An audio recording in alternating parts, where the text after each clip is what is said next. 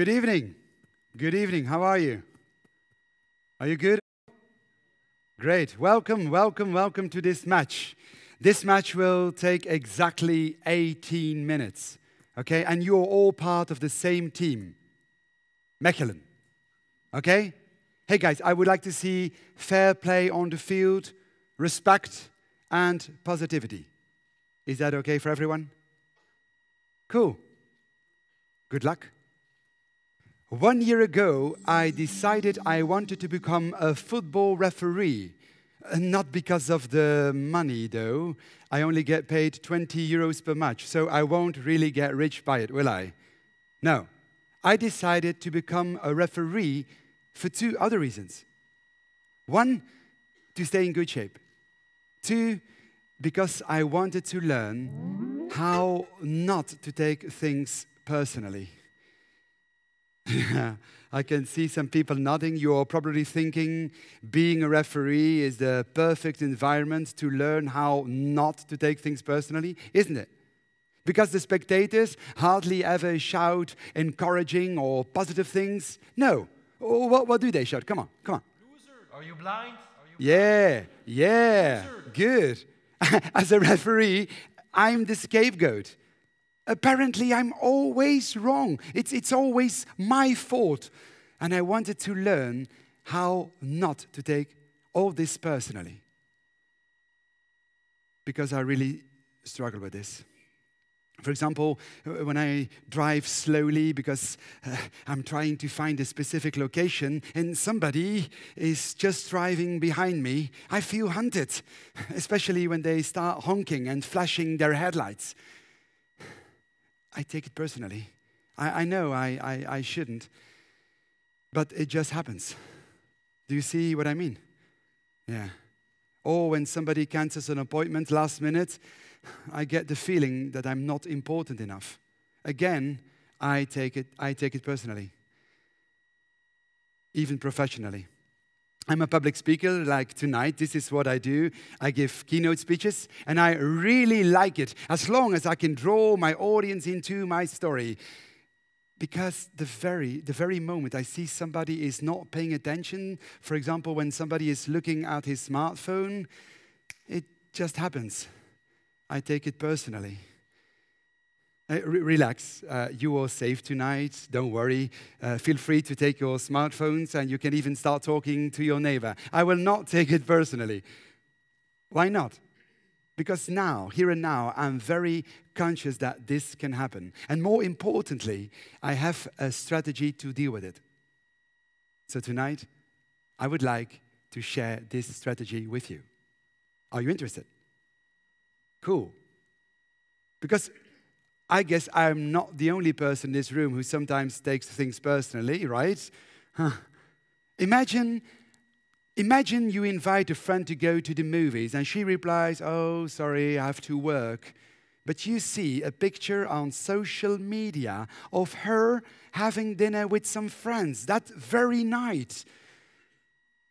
Or imagine you really have worked very hard on a project. You're really proud of the end result, but the only thing you get is criticism. So you come home and you would like to wind down and share this terrible experience, but while you're telling your story, the other one uh, walks away to switch on the TV. Now, who would take one of these situations personally? Show me hands, come on. Lots of you. Why? Why do we take things personally? Somebody says or does something, and bam, we feel hurt, neglected, offended, betrayed by the other one. That's what we believe, though. It's the other person's fault. He's responsible for what we feel, he's the one to blame. Now, hang on, hang on. Who says that? Which part of us is speaking? It's our ego. Our ego thinks that others should take us into consideration. Our ego doesn't want to be criticized. Hell no. Our ego wants to be acknowledged. I'm right. Is this what you want? Do you want to be right? That's exhausting. When my ego takes over, I'm fighting all day. I'm in a constant struggle with the rest of the world, and it drains my energy. Wouldn't it be so much easier to not take things personally? Because then no one has power over you. You're free. You experience much more harmony and connection between you and, and other people. Of course, because your energy can go towards nice things instead of endlessly battling against the things that drive you crazy. So the question is do you want to be right or do you want to be happy? I know what some of you are thinking. I will make sure I will be happy by being right. well, how do you do it? How to become happy by not taking things personally. You are standing at the kickoff of the match of your life, the match by which you will learn how to stop taking things personally. So, as a referee, I brought my coin for the toss. And every coin has two sides heads or tails, and they stand for two strategies. Two strategies to no longer taking things personally. Sir, sir, good evening. Uh, you're the captain of this uh, huge team. You can choose heads or tails. Heads. Okay? You're lucky, it's heads. Are you ready for the first strategy? Okay, here comes. First strategy it's not about me. What do you mean it's not about me? This sounds weird, doesn't it? Because when I take things personally, I'm convinced it is about me. When I see someone is looking at his phone, I feel offended. I think, hey, I've put so much effort and time in this presentation. I want respect. I think me, myself, and I. Sounds familiar, no? Yeah. But in fact, it isn't about me. What if I try to look at it from the other person's perspective, asking myself, why? Why is he or she looking at his or her smartphone? Maybe he has just received an important message, one he has been waiting for. Or uh, the topic of my presentation is not really his cup of tea. Could be. Or, on the contrary, he finds it very interesting and he wants to take notes on his smartphone. Very smart to do that, by the way. I simply need to shift my focus from me to we, and I won't take it personally. If I try to see the intention of the other one, I make space for understanding instead of irritation. Does this ring a bell with you? When you put your son to bed, but he doesn't want to, he throws himself on the floor, kicking and screaming, I hate you. Do you take that personally? No, no, you don't, because you know this is not about me. It's about what he wants, what he needs. He's angry because he just wants to stay up a bit longer. That's all. So, the first strategy to not take it personally is it's not about me. Look at the other person's intention. When a driver is tailgating and flashing his lights, he probably does it because he's in a hurry. It's not about me. You see? It's as simple as that. In theory. Because in real life, it turns out to be a hell of a job. Do you have any idea, ladies and gentlemen, how many thoughts our brain produces a day?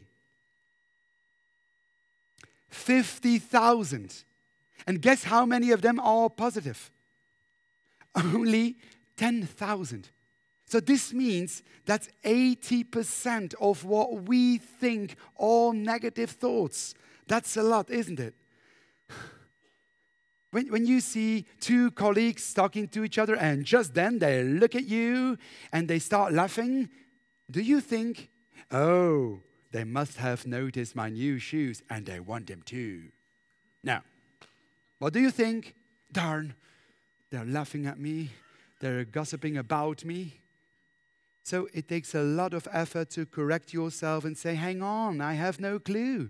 They might be laughing about something that has nothing to do with me. So seeing the positive intention of the other one requires a lot of discipline and training. And that's why I became a referee to train my brain not to take things personally. I train my brain an hour and a half a week, the entire period of a match. I say this for the football dummies.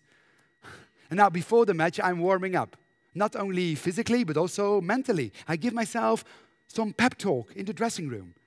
Frederick, watch out. Lots of things will trigger you during the game. You're going to make decisions who some will not agree with, and they will shout unpleasant things at you. So I tell myself, Frederick, don't take it personally. It's not about me. They just want to be right. They simply want their team to win.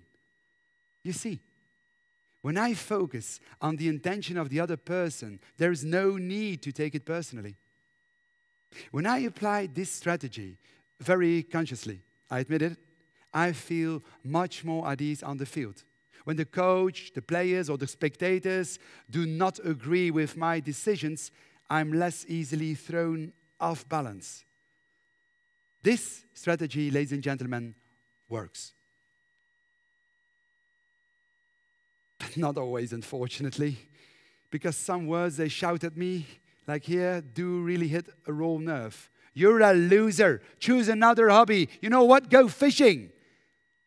Ouch. Maybe they are right. Perhaps I took the wrong decision. Maybe I am a loser. Honestly, that's how, how I feel sometimes. Do you see this? Every coin has a flip side when this first strategy, it's not about me, doesn't work, it simply means it is about me. I have to look in the mirror and question myself. As a beginning referee, I still feel insecure, especially me. I never played soccer. It is about me because it has something to do with my insecurity. I doubt about myself or a part of myself that I haven't come to terms with. Do you see my point, ladies and gentlemen? Even if I know that a driver is only tailgating because he's in a hurry, I, I still take it personally when he honks or he's uh, flashing his headlights. So I must question myself. Probably I, I was driving too slowly. Ah, I'm aware of it. I, I just don't I just don't like that clumsy part of myself. Why else would I take it personally? Right? When I say, ladies and gentlemen, you are an orange, who would take this personally? No one, right? Why not? Because nothing in you believes that you are, in fact, an orange. An orange? Unless, of course, that you are um, ginger and you feel bad because of that, which is luckily not the case with me. But but when someone says, Frederick, you are so selfish, ouch, I do take it personally. And it only happens because I know there is some truth in it. If I'm honest, I'm aware of the fact that I do not always take into account other people's needs. When you are being criticized and it hurts, chances are big that this is rooted in your childhood. Maybe as a child, you were never good enough. When you came home with a 9 out of 10, they said, hey, and why not a 10? You see, you can only take things personally if it somehow touches a raw nerve. And that's the moment to give yourself some empathy. Ooh, this hurts, darn. I'm longing so hard for recognition and I feel sad if I don't get it. You see? And you can also, why not, speak up. Just tell the other one what's going on inside you. Hey, I, I'm, I'm in the middle of my story here, and you, you just walk away to switch on the TV. It feels as if you, you don't care about my story. It's not nice. by opening up, by being vulnerable, by telling what you feel without blaming the other one, you increase the chance that the other one will understand you and take your needs into account. You see what I mean? To conclude, how not to take things personally.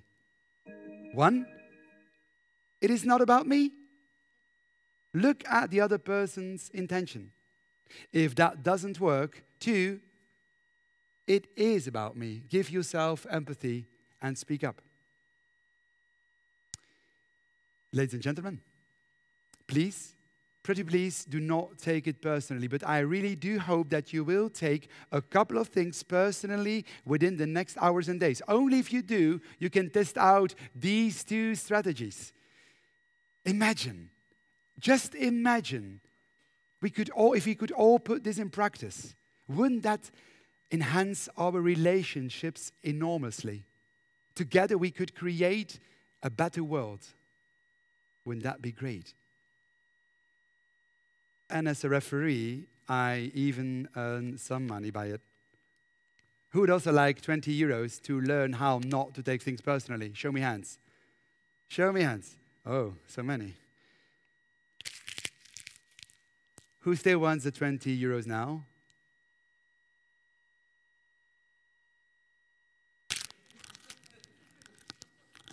who still wants the 20 euros now? Who still wants the 20 euros now?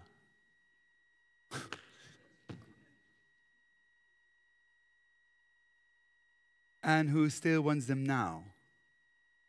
Why, why do you still want these 20 euros? Because it's still 20 euro. People may attack you, criticize you, or ignore you. They can crumple you up with their words, spit you out, or even walk all over you. But remember, whatever they do or say, you will always keep your value. Thank you.